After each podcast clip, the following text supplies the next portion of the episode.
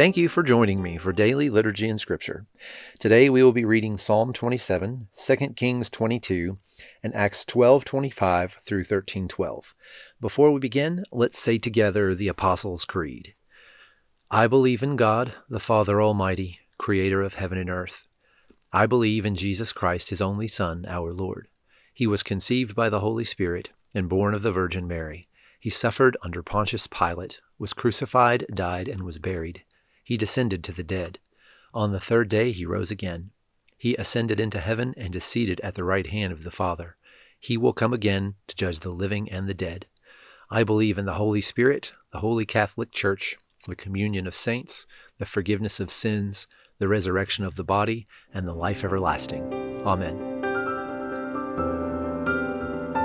Psalm chapter 27 The Lord is my light and my salvation, so why should I be afraid?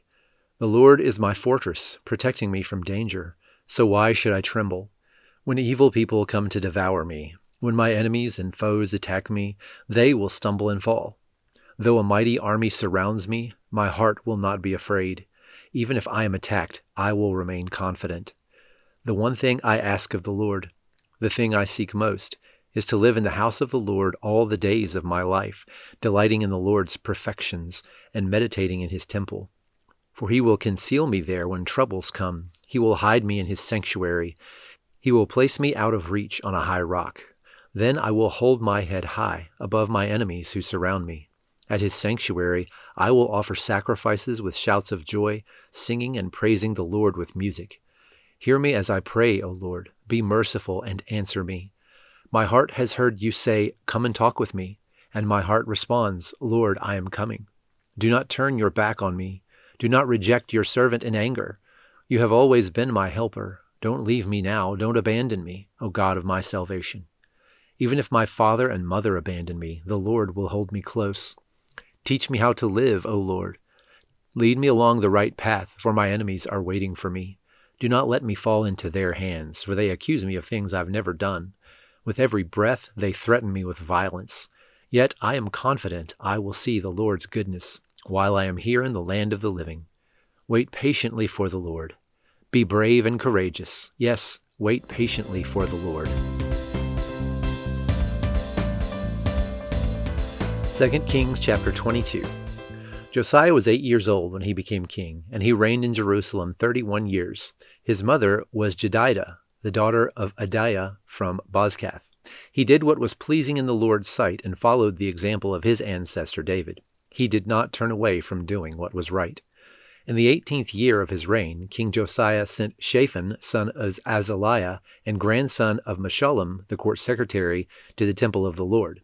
He told them, Go to Hilkiah the high priest, and have him count the money the gatekeepers have collected from the people at the Lord's temple. Entrust this money to the men assigned to supervise the restoration of the Lord's temple. Then they can use it to pay workers to repair the temple. They will need to hire carpenters, builders, and masons. Also, have them buy the timber and the finished stone needed to repair the temple. But don't require the construction supervisors to keep account of the money they receive, for they are honest and trustworthy men. Hilkiah the high priest said to Shaphan the court secretary, I have found the book of the law in the Lord's temple. And then Hilkiah gave the scroll to Shaphan, and he read it. Shaphan went to the king and reported, Your officials have turned over the money collected to the temple of the Lord to the workers and supervisors at the temple. Shaphan also told the king, Hilkiah the priest has given me a scroll. So Shaphan read it to the king. When the king heard what was written in the book of the law, he tore his clothes in despair. Then he gave these orders to Hilkiah the priest, Ahikam son of Shaphan, Achbor son of Micaiah, Shaphan the court secretary, and Asaiah the king's personal adviser. Go to the temple and speak to the Lord for me, for the people, and for all Judah. Inquire about the words written in this scroll that has been found, for the Lord's great anger is burning against us because our ancestors have not obeyed the words in this scroll. We have not been doing everything it says we should do. So Hilkiah the priest, Ahikam, Achbor, Shaphan, and Asaiah went to the new quarter of Jerusalem to consult with the prophet Huldah. She was the wife of Shallum, son of Tikvah, son of Harhas, the keeper of the temple wardrobe. She said to them, The Lord, the God of Israel, has spoken. Go back and tell the man who sent you, This is what the Lord says I am going to bring disaster on this city and its people. All the words written in the scroll that the king of Judah has read will come true. For my people have abandoned me and offered sacrifices to pagan gods, and I am very angry with them for everything they have done. My anger will burn against this place, and it will not be quenched. But go to the king of Judah who sent you to seek the Lord, and tell him, This is what the Lord, the God of Israel, says concerning the message you have just heard. You were sorry and humbled yourself before the Lord when you heard what I said against the city and its people, that this land would be cursed and become desolate. You tore your clothing in despair and wept before me in repentance. And I have indeed heard you, says the Lord. So I will not send the promised disaster until after you have died and been buried in peace. You will not see the disaster I am going to bring on this city. So they took her message back to the king.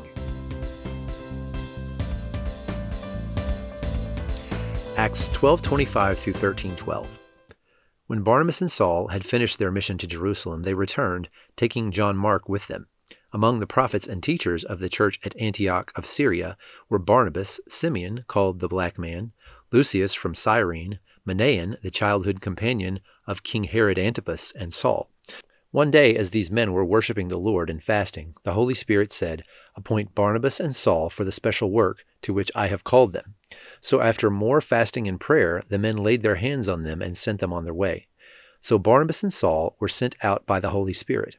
They went down to the seaport of Seleucia and then sailed for the island of Cyprus. There in the town of Salamis, they went to the Jewish synagogues and preached the word of God. John Mark went with them as their assistant. Afterward, they traveled from town to town across the entire island until finally they reached Paphos, where they met a Jewish sorcerer a false prophet named Bar Jesus. He had attached himself to the governor, Sergius Paulus, who was an intelligent man. The governor invited Barnabas and Saul to visit him, for he wanted to hear the word of God. But Elymas, the sorcerer, as his name means in Greek, interfered and urged the governor to pay no attention to what Barnabas and Saul said. He was trying to keep the governor from believing. Saul, also known as Paul, was filled with the Holy Spirit, and he looked the sorcerer in the eye.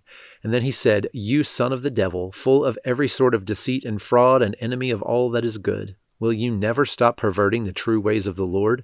Watch now, for the Lord has laid his hand of punishment upon you, and you will be struck blind. You will not see the sunlight for some time.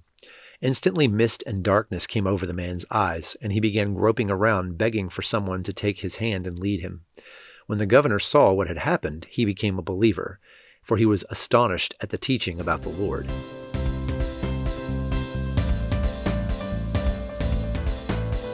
Now join me in the Lord's Prayer.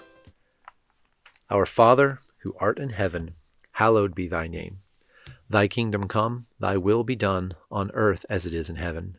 Give us this day our daily bread, and forgive us our trespasses as we forgive those who trespass against us and lead us not into temptation, but deliver us from evil. For thine is the kingdom, and the power, and the glory, for ever and ever. Amen.